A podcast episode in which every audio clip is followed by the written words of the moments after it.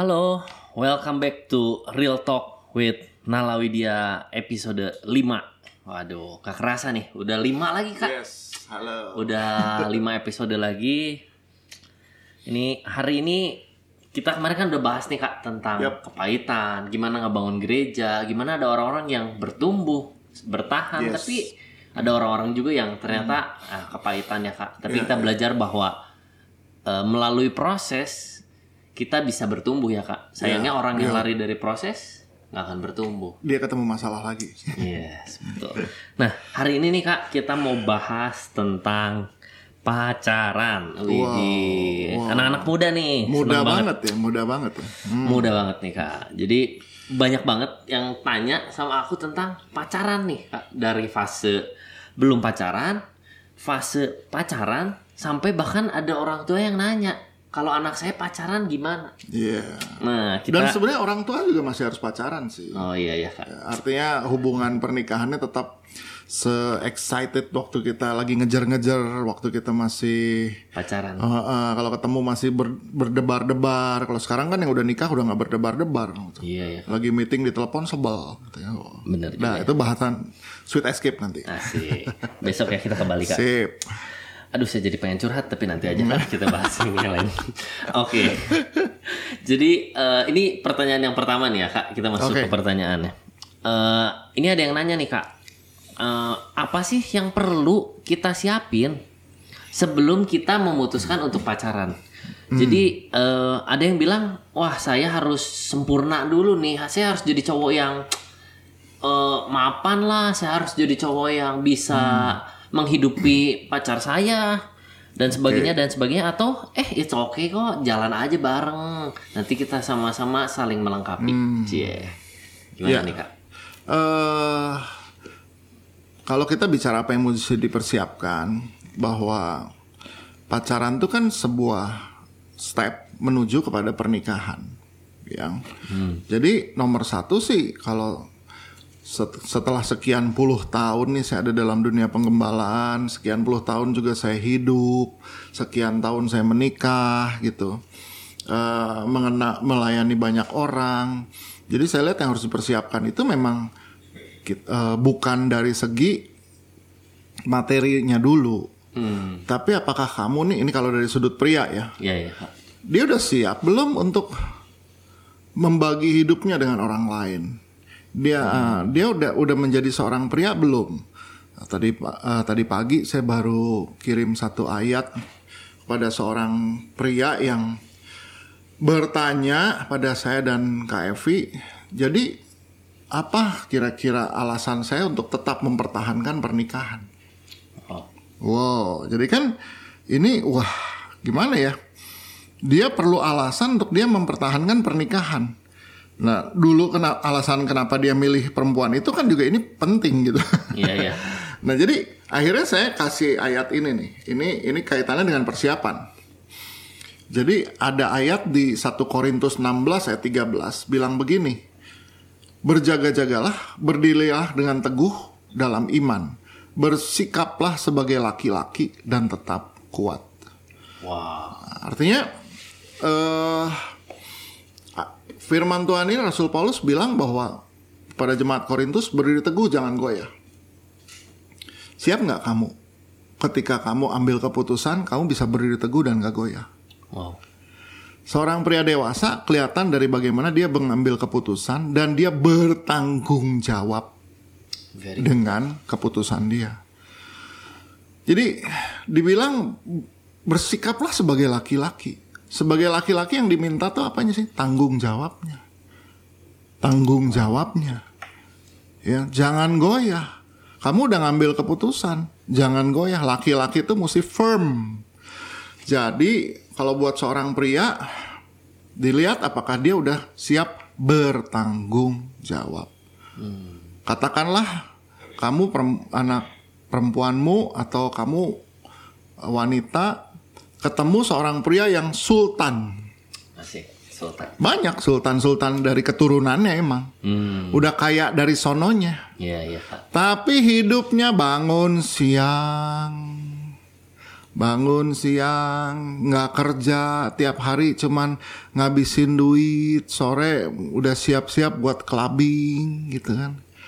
Kita lihat wah dia belum siap untuk bertanggung jawab ntar dia punya anak gimana terus mungkin ada uh, perempuan-perempuan yang berkata oh nggak apa-apa yang penting gua mah ada duit semua bisa dikerjain oh iya tapi jiwamu kosong urusan sama orang kayak gini Wow. Gitu loh. Kita harus tahu bahwa Adam itu pertama kali diciptakan sama Tuhan dikasih tanggung jawab. Tuhan kan bilang sama Adam, eh peliharalah dan usahakanlah ini taman ini.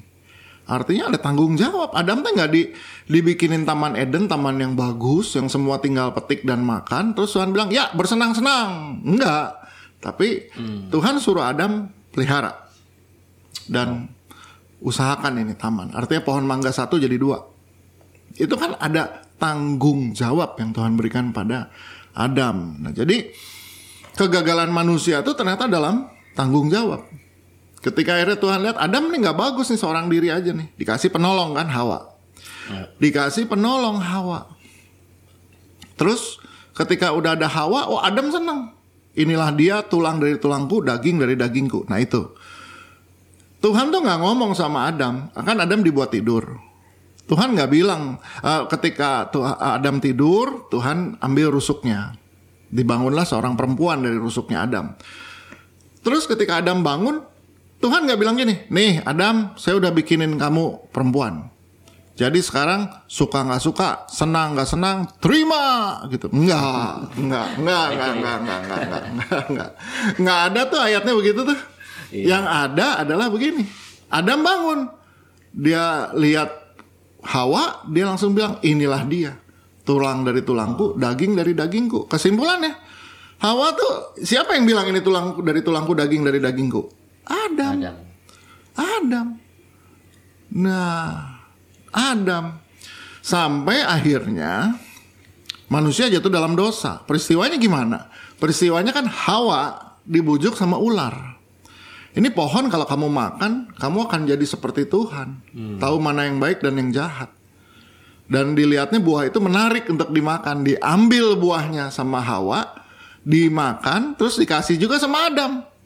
Padahal Adam itu yang udah dibil yang terima perintah dari Tuhan siapa? Adam. Adam. Tuhan waktu naruh Adam di taman Eden dibilang semua pohon di taman ini boleh kau makan buahnya. Tapi yang itu jangan. Kesimpulannya Adam tahu nggak itu jangan. Tahu. Tahu.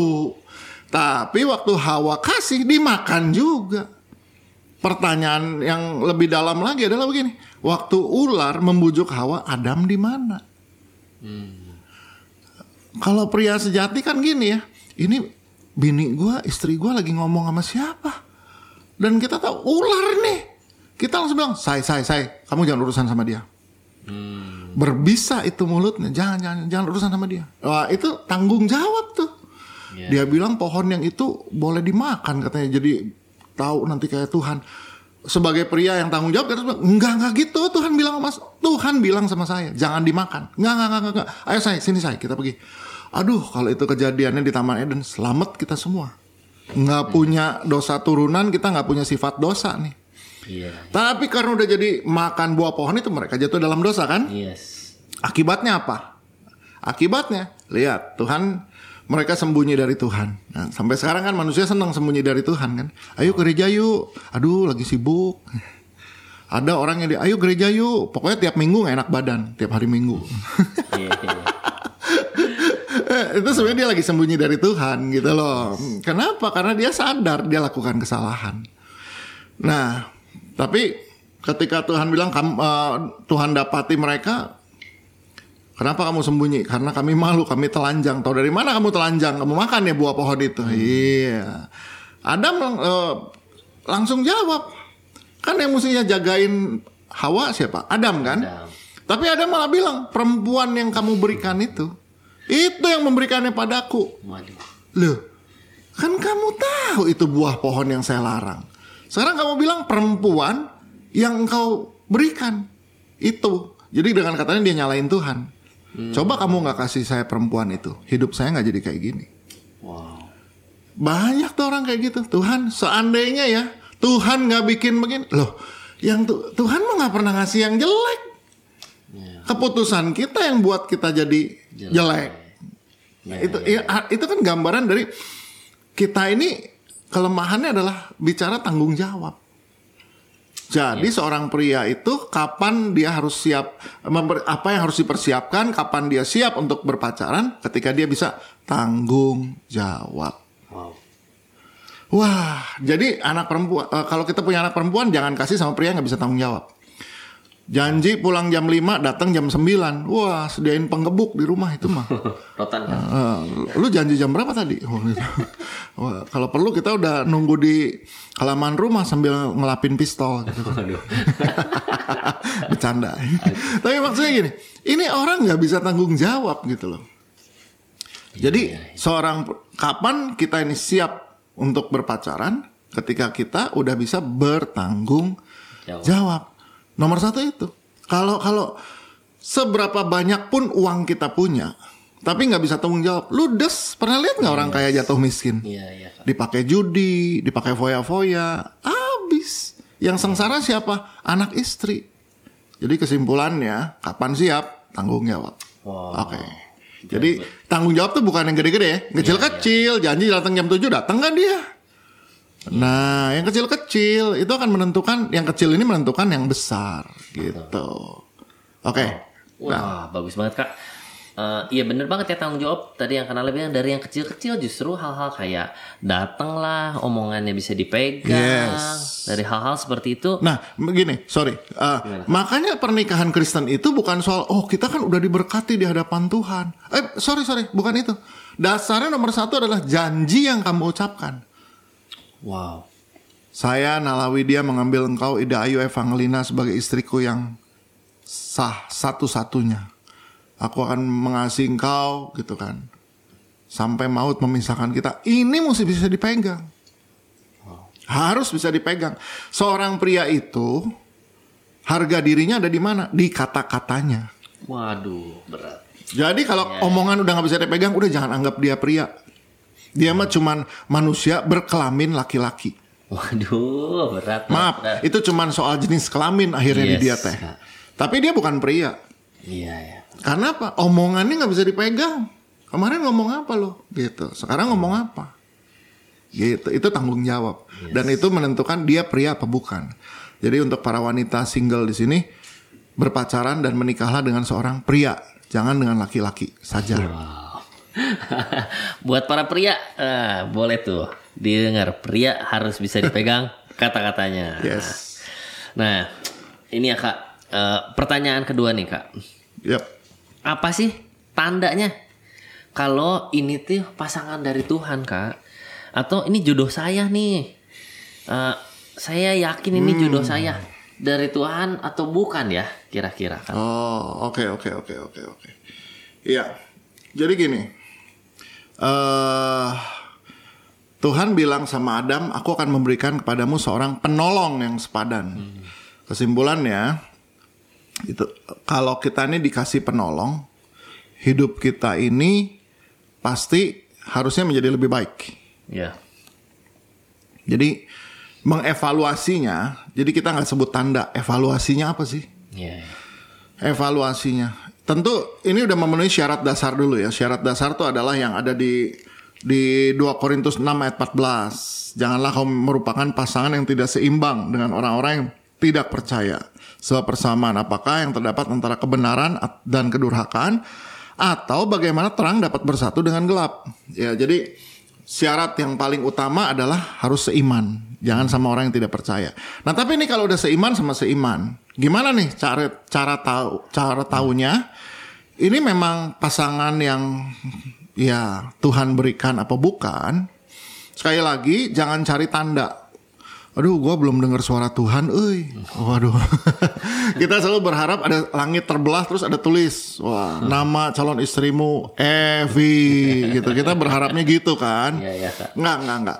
Tapi gini, kalau seorang sendiri ditolong, ya, kita dulu sendirian ngangkat beban 10 kilo, ketika ditolong berdua kita bisa ngangkat 20 kilo. Kesimpulannya, ketika kita bergaul dengan wanita ini atau dengan pria ini hidup kita jadi lebih baik atau tidak? Wow, very good. Kalau ternyata nih, aduh si itu mah ya sejak jadian sama si itu kan sering tuh dengar cerita itu tuh si ini jadian sama si ini homesel nggak mau ke gereja telat melulu kadang-kadang nggak dateng Bucin kan Uh, namanya. uh, nah, budak cinta. Nah, wah sekarang mah kerja juga nggak bener karena sibuk aja teleponan. Nah ini ini ini udah udah tanda-tanda nih, tanda-tanda ya. Wah si itu mah sejak jadian sama dia, wah udah deh. Sekarang mah kita udah nggak bisa ngomong apa-apa sama dia gitu tuh. Wah, nah ini ini udah tanda-tanda nih. Kat- se- apakah yang kita temukan ini seorang penolong atau perongrong? Wah. atau bahkan penodong. Iya, iya. Wah, abis justru ketika pacaran sama si itu. Uh, Instagramnya penuh sama clubbing dan beach club. Udah kelihatan lah ini Iya, bukan iya, dari bukan yang begini nih, bukan yang dari Tuhan. Gitu loh. Wow, yes yes kak. Jadi eh, yang tadi Kanala bilang teman-teman harus jadi penolong. Jadi Yes. pasti kalau ada penolong, ya pasti hidupnya lebih baik ya kak. Iya. Kita bisa iya. lihat eh, hidupnya improve, bisa Oke. lebih dekat sama Tuhan pastinya. Sekali lagi syarat utamanya harus sudah terpenuhi ya, seiman. Oke. Wow, oke. Ya. Nah, ini kan tadi kita bahas tuh kak eh, tentang orang-orang yang belum pacaran, Yep. lagi mencari eh, tulang rusuknya nih kak. Yes. Nah ini Uh, tulang rusuk ada iga bakar segala macam itu ada, ada, ada semua. di Bisa. bisa kak. Rips, rips, rips, rips. Jangan kak itu nggak nggak nggak sepadan kayaknya kak. nah ini kak pertanyaannya, saya ini udah lama pacaran, nyaman, Oke. tapi beda agama. Nah gimana ya kak, biar saya bisa merelakan untuk mungkin untuk udahan ya kak, gitu. Tapi saya udah nyaman nih kak. Tapi saya tahu nih beda agama, gimana ya biar saya bisa merelakan pacar saya ini. Oke.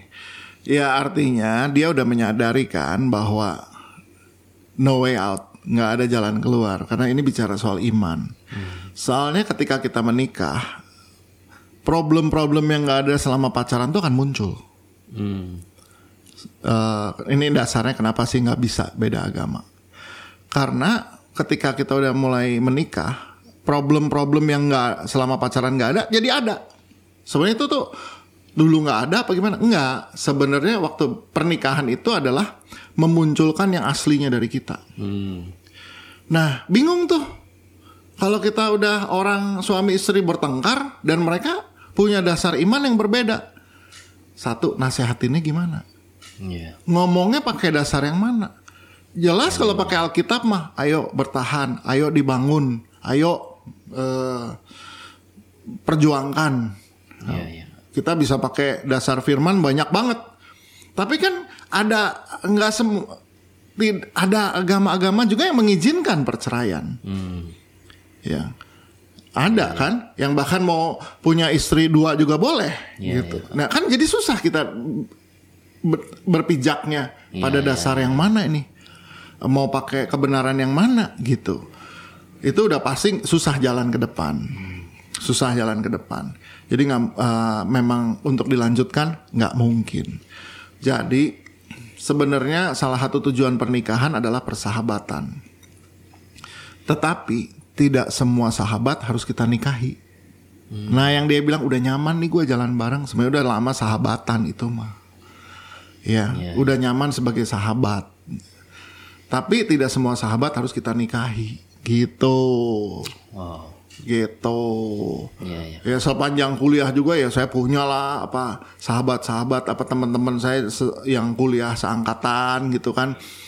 Yang yang eh, lawan jenis yang eh, beda beda beda iman gitu kan. But but dia kalau curhat apa ya ke saya ngobrol karena dia tahu ah gue mah enak eh ngobrol sama Luna gini-gini ya. Tapi eh, bukan berarti saya harus menikah sama dia ya. Iya. iya. jadi jad- nah jadi untuk bisa merelakan ya merelakan kita mesti tahu kebenaran bahwa kita mesti realize mesti sadar gua nggak mungkin jalan terus sama dia sebagai suami istri. Gitu. Karena mungkin dia good as a friend. Hmm, ya ya ya. Belum tentu dia good as a wife atau husband. Karena itu tadi gitu loh. Nanti begitu udah nikah baru ketemu semua problemnya. Eh ternyata nggak seindah yang gue pikir ya. Iya. Gitu dia kita beda, beda fondasi berpijak. Gitu loh kira-kira. Jadi untuk merelakannya satu sadari kita nggak mungkin ke mana-mana. Udah nggak bisa ke mana-mana dengan ini. Dua anjuran saya sok main yang jauh lah gitu. Gitu. Kadang-kadang iya banyak orang tuh kurang main. Eh, se- se- sementara kita mainnya ke Lembang, kita lihatnya, aduh bunga bagus ya, bunga-bunga mawar gini-gini. Aduh bagus banget ya. Ya bagus gitu. Saya bilang bagus, bagus bener. Sok, coba kamu ke Belanda, ke kebun bunga namanya Keukenhof. Lihat itu kebun bunga tulip. Iya. Nggak ada apa-apanya. ya. Jangankan yang perempuan, saya aja laki yang nggak pernah tertarik sama bunga, begitu lihat itu, gila ya, bagus begini ya bunga ya. Kok bisa bu- bunga bisa begini ya? Nah, tolong main yang jauh deh gitu. Iya. Jadi dia, aduh ini padahal ini, aduh gadis ini atau pria ini udah luar biasa banget. Saya cuma punya nasihat, main yang jauh deh. Wow. Kamu akan lihat ini ini ada ada selain mawar tulip tuh bagus. Wow. Kamu belum ketemu lagi sih soalnya yang lain gitu loh. Ya, nah, yang yang lebih repot nih gini kadang-kadang, selama pacaran kurang main. Pas udah nikah, mainnya jauh. Ah, Nyesel gua milih dia. Nah, kan? Makanya Iya, mending dari sekarang mainnya yang jauh. Dulu suka kurang main sih. Oke. Ini saya di kepala banyak pertanyaan nih kak. Dari situ kayaknya bisa nyambung ke pernikahan, tapi Oke, buat iya. next aja ya kak. Next aja, next, Kita next, bahas tentang yang Ya. buat di pernikahan ya. Oke. Wow. So teman-teman banyakin main ya. lah aku ngambilnya itu yang saya dapat. nah ini kak, ini pertanyaan yang hot menurut aku. Pertanyaan yang mungkin orang-orang anak-anak mungkin gak berani tanya. Ya. Mau tanya sama orang tua malu kali kak. Hmm. Ah, jadi kan namanya pacaran ah, pria dan wanita pasti punya hasrat ya kak, nggak bisa Yes, yes, dipungkiri.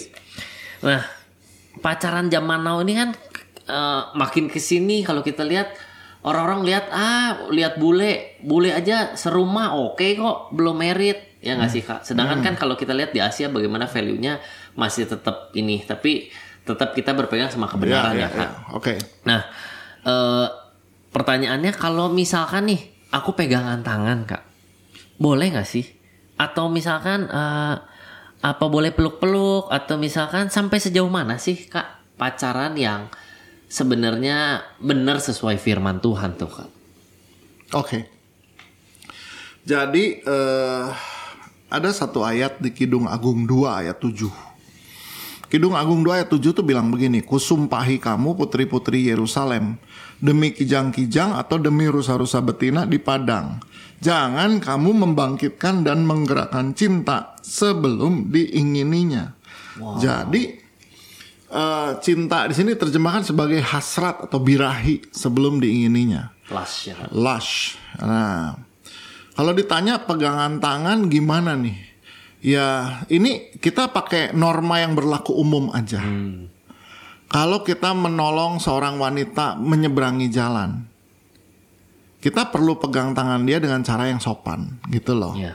Ya, jadi bukan eh, misalkan pegang di di di di lengan, di lengan tuh di atas telapak tangan gitu kan, seperti membimbing. Kita jalan kita yang di arah mobil yang datang gitu kan. Nah, itu itu harus ataupun kita menolong seseorang.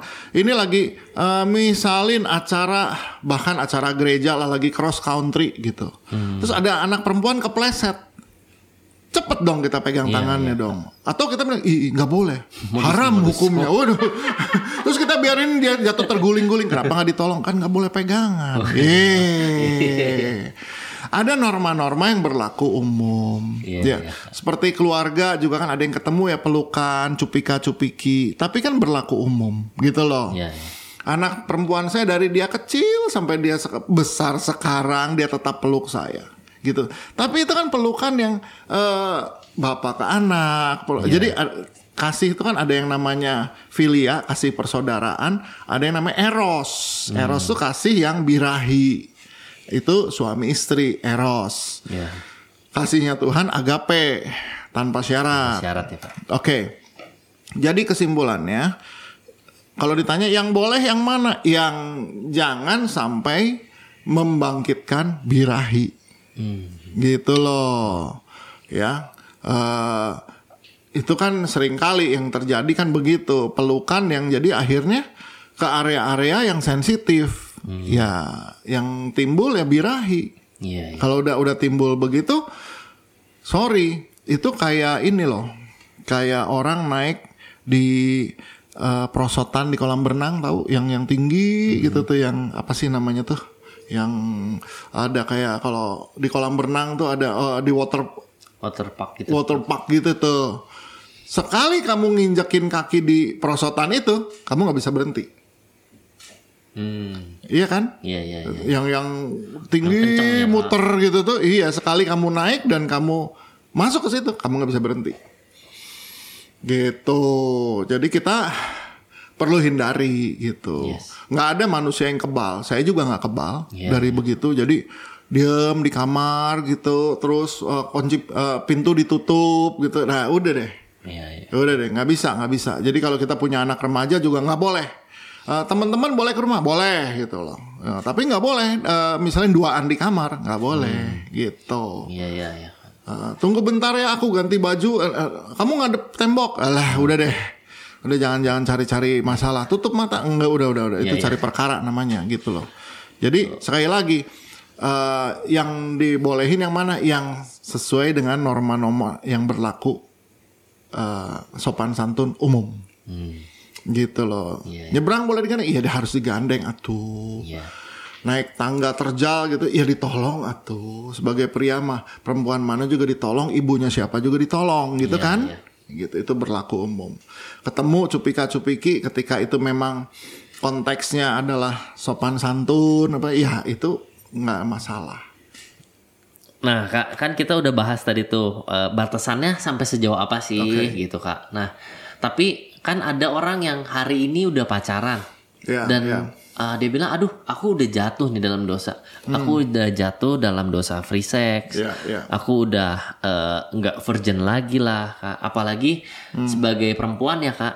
Mungkin Hmm. Iya. ada rasa takut kalau misalkan aduh saya sama pacar kalau saya putus sama pacar ini jangan-jangan nanti nggak ada cowok yang mau nih Oke. kak sama saya atau kalau saya masih tetap sama cowok ini kayaknya saya nggak bisa move on nih dari dosa Oke. ini nah gimana ya kak untuk kayaknya rasanya guilty rasanya bingung mesti gimana Hmm.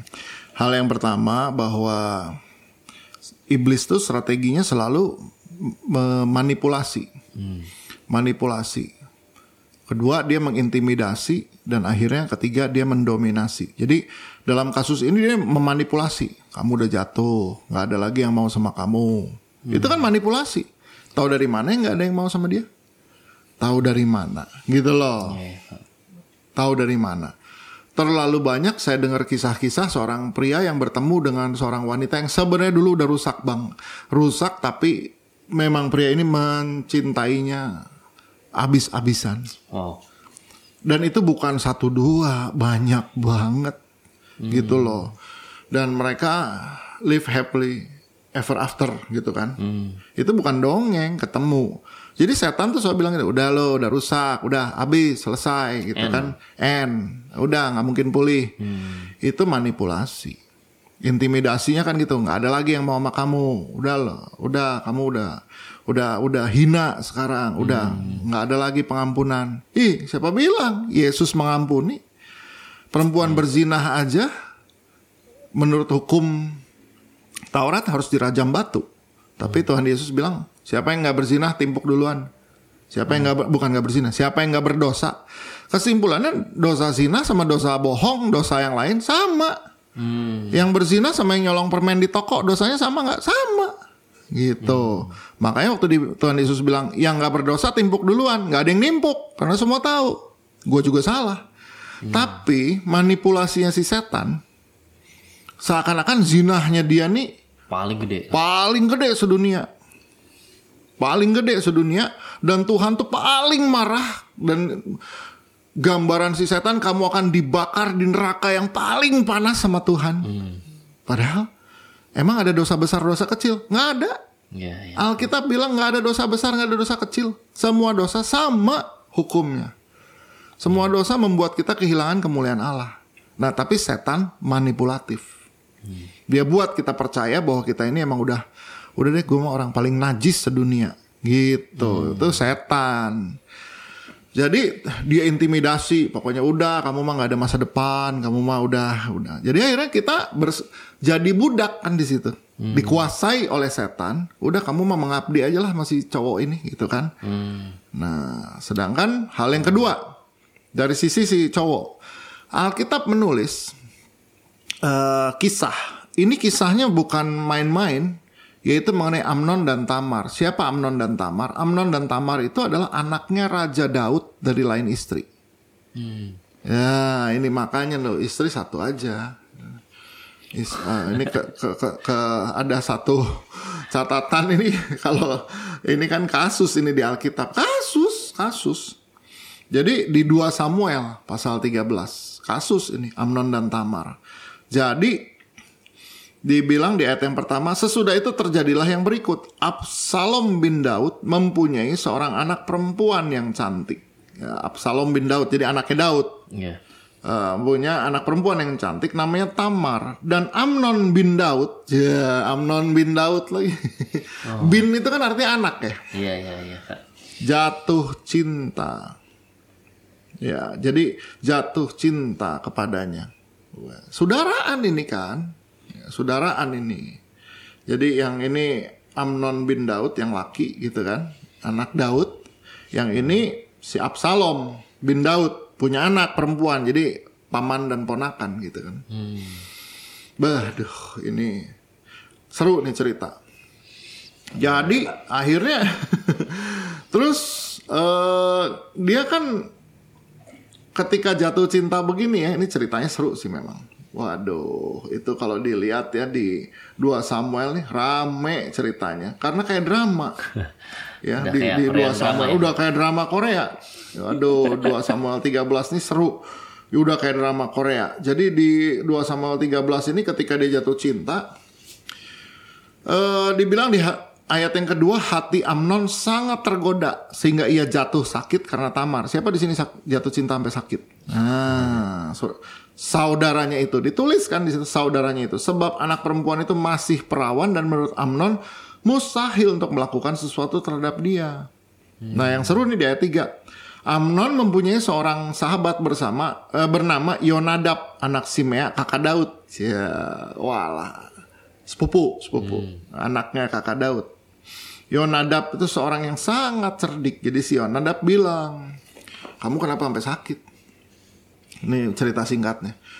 Terus dibilang sama Yona, "Ah, kenapa sakit? Iya, aku seneng sama si Amnon gitu kan. Oh, nggak usah repot, kata Yonadab. Gini aja, kamu berbaring aja di tempat tidur dan pura-pura sakit. Nanti apabila ayahmu datang menengok engkau, haruslah engkau berkata padanya, izinkanlah adikku Tamar datang memberi aku makan. Apabila ia menyediakan makanan di depan mataku sehingga aku dapat melihatnya, maka aku akan memakannya dari tangannya. Jadi minta disuapin sama si Tamar. Waduh, adikmu Tamarin datang minta disuapin, suruh ke kamar.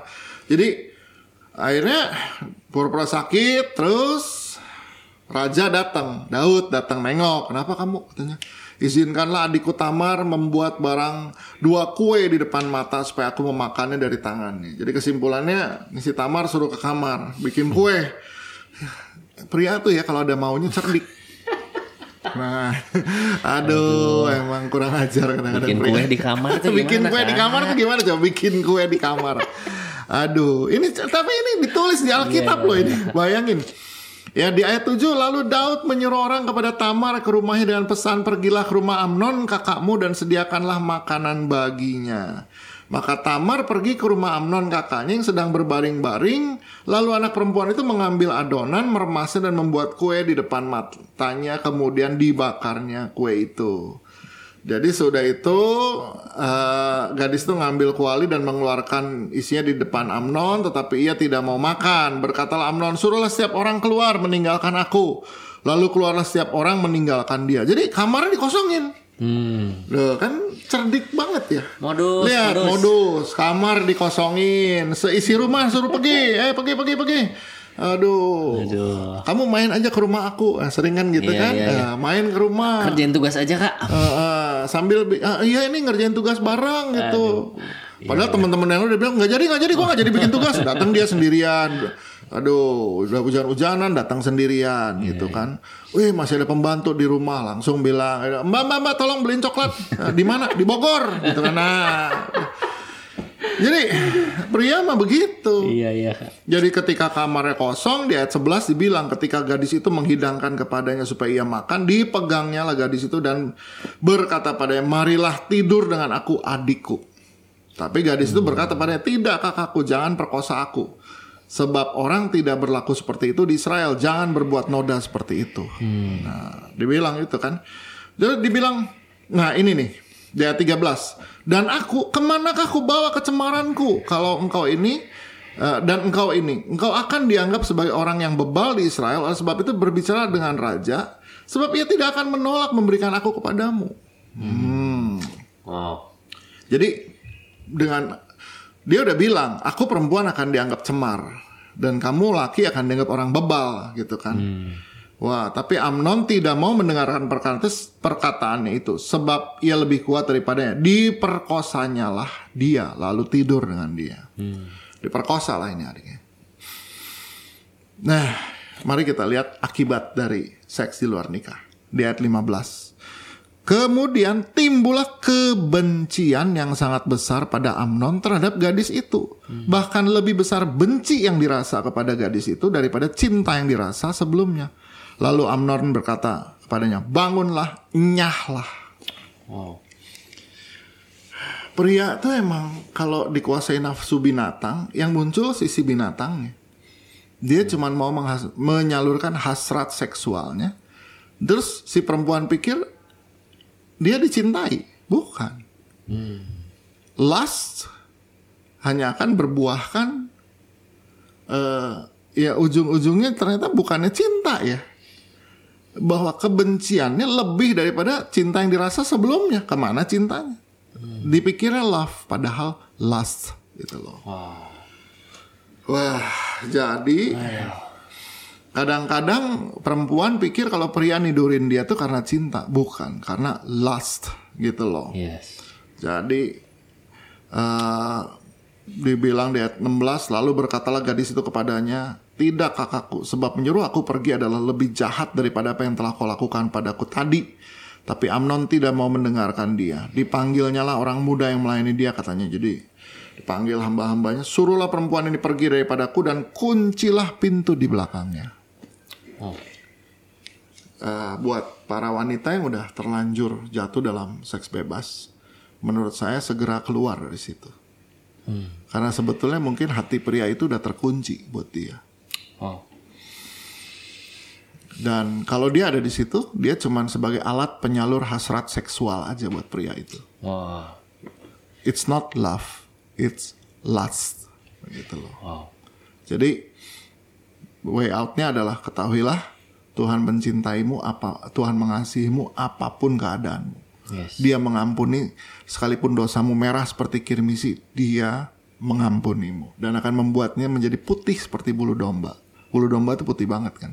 Artinya nggak ada sisa-sisanya yang lalu. Yes. Gitu loh. There's a hope and future for you better than now. Gitu. Wow, bagus banget kak. So powerful banget kak. Menjawab banget kak.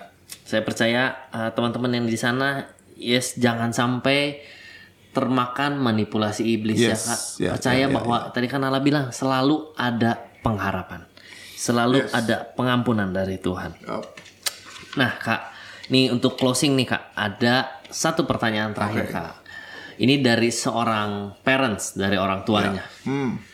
Kak, gimana sih kalau misalkan saya punya anak Mm-mm. pacaran seiman, tapi beda suku dan orang tua nggak setuju nih kak. Hmm. Jadi kan mungkin uh, di di kita kan masih sangat Ya, ya. apa ya kental ya kak karena Ya. suku misalkan kayak uh, Chinese harus sama Chinese, uh, Batak harus sama Batak atau Sunda sama Sunda gitu. Nah gimana ya kak? Uh, orang tuanya nggak setuju dan sama loh agamanya gitu, tapi beda beda suku dan orang tua nggak setuju tuh. Oke.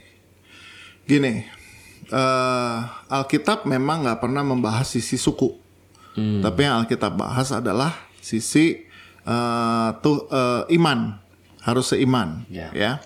Jadi kesimpulannya kalau Alkitab bilang sisi iman, yang harus ditaati adalah sisi iman. Nah, jadi kalau soal suku ini gimana? Ini kaitan dengan budaya.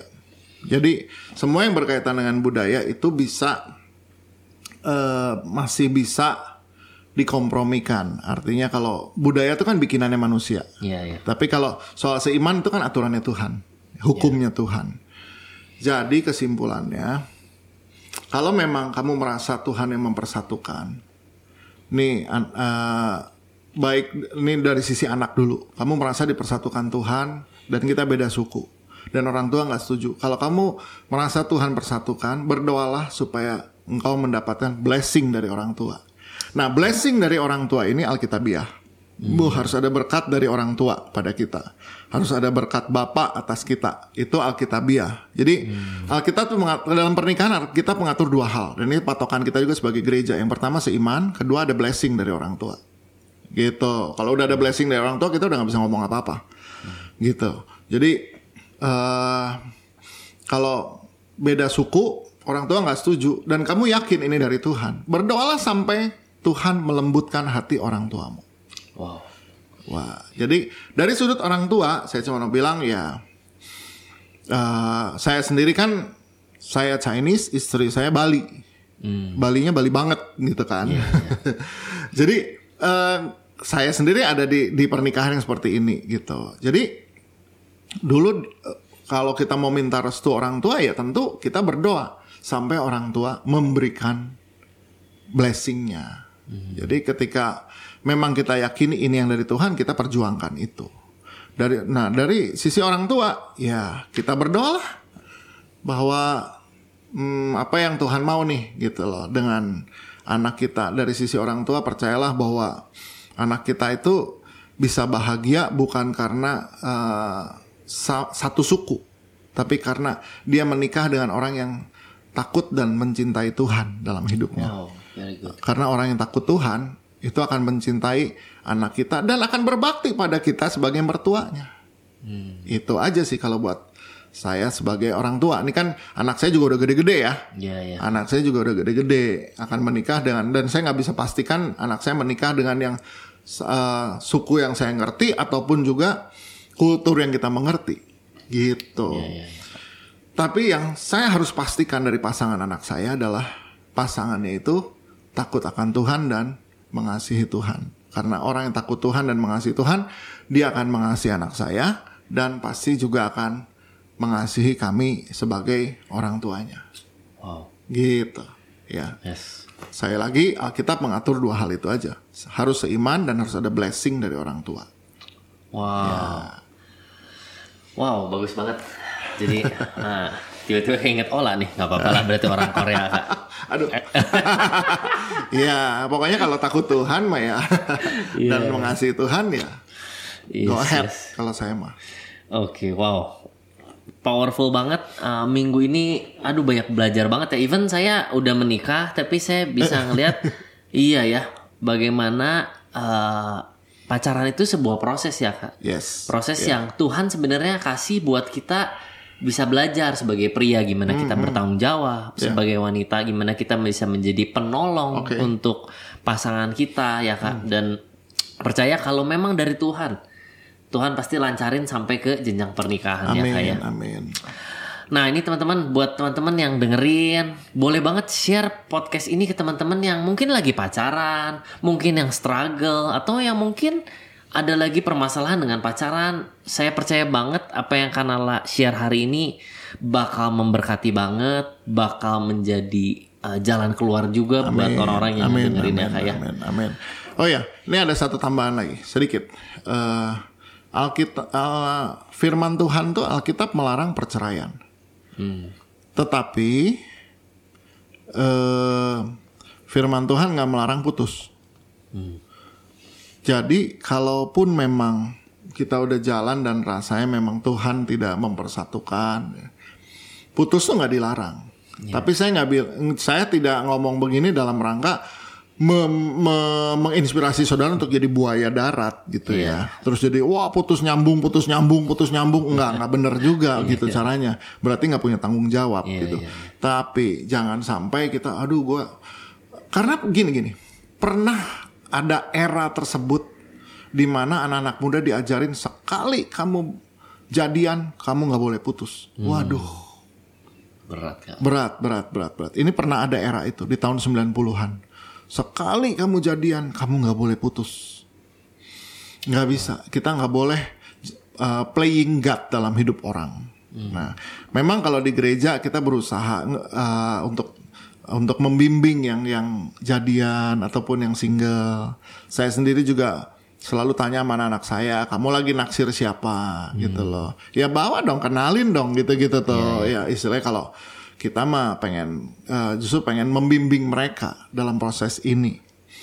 Nah, jadi kalaupun memang harus putus itu nggak ada larangan di Alkitab. Tapi bukan berarti kita sembarangan jadian terus kemudian sembarangan putus. Iya ya. Nanti kita nggak ya, dipercaya orang. Ah dia mah buaya, playboy dia mah gitu. Oke, so jadi pernah ada era itu, pernah ada era itu. Yang saya pernah lalui itu jadi angkatan-angkatan tahun 80 dan 90-an pernah ada era pokoknya pengajaran yang ngajarin sekali jadian nggak boleh putus. Wah, repot itu. Sedangkan kan terus terang ya pilihan kita tuh ditentukan oleh kedewasaan kita. Iya, Sama tadi seberapa jauh kamu main. Eh, jadian lagi SMA, dan emang dia kembangnya SMA. Begitu kuliah, wih kebun bunga. Waduh, tulip? Heeh, mau putus takut ada pengajaran yang bilang sekali jadian gak boleh putus. Iya. Sekarang sih saya ngerti nggak gitu prinsipnya. Bahkan dulu tuh ada yang namanya pat- eh, jadian karena profetik. Wah apa itu? Wah, karena ka- karena ada nubuatan. Wah, nubuatan. Ya, saya lihat kamu dipersatukan Tuhan, nikah. Berantakan loh. Kejadian lah yang berantakan. Itu ngeri, ngeri, kasihan. banget ya, Kak. Kasihan. Atau dulu main datang aja pria datang sama wanita terus bilang "Tad- Tuhan bicara sama saya, kamu teman hidup saya enak aja Tuhan bicara. Yo. Tuhan yang mana tuh? Tuhan yang mana itu dia Tuhan yang mana atau tadi tuh minta tanda minta tanda itu tuh Iya, iya, pokoknya kalau saya ke gereja gadis yang pakai baju hijau Ada tujuh ternyata kan yang pakai baju hijau. Ah, kan itu nggak bener gitu gitu nggak bisa nggak bisa Iya, begitu nggak bisa begitu ya jadi Yes. itu aja sih Wow. tambahan pengetahuan aja Oke, sampai jumpa di podcast Real Talk with Nala Widya. We keep it real.